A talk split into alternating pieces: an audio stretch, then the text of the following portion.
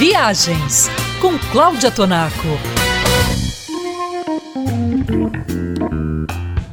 Se você quer assistir o show da Madonna nos Estados Unidos, já visitou Nova York algumas vezes e sente que Miami é uma cidade brasileira localizada na América do Norte, Aproveite o pretexto para ampliar os seus horizontes. Arrume as malas e siga para o oeste para o alto, rumo a Seattle, a segunda parada da turnê 2023 da cantora. A cidade está localizada no estado de Washington, quase na fronteira com o Canadá. Seattle é meia-irmã da canadense Vancouver e tem incríveis cenários, tanto naturais quanto arquitetônicos. Ela é a terra natal do grunge, aquele movimento musical, lembra? Das cafeterias Starbucks e da Boeing, a maior fabricante de aviões do mundo. Ano passado, eu visitei Seattle e compartilho com você, viajante da Band News, os lugares que mais curti. Eu amei caminhar pelo Olympic Sculpture Park, que une natureza e arte monumentais. Ele é o maior parque do centro da cidade e guarda uma coleção de esculturas instigantes e coloridas.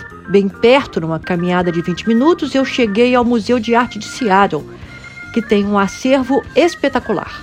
Outro museu imperdível é o de arte asiática, que foi reaberto no ano passado. E durante os três dias que fiquei na cidade, eu visitei o Pike Place Market, também conhecido como Farmers Market. Esse mercadão central oferece cultura em forma de gastronomia. Por fim, fiz um tour para ver o skyline da cidade, que mistura construções de época com o que há de mais moderno e arrojado em matéria de projetos arquitetônicos.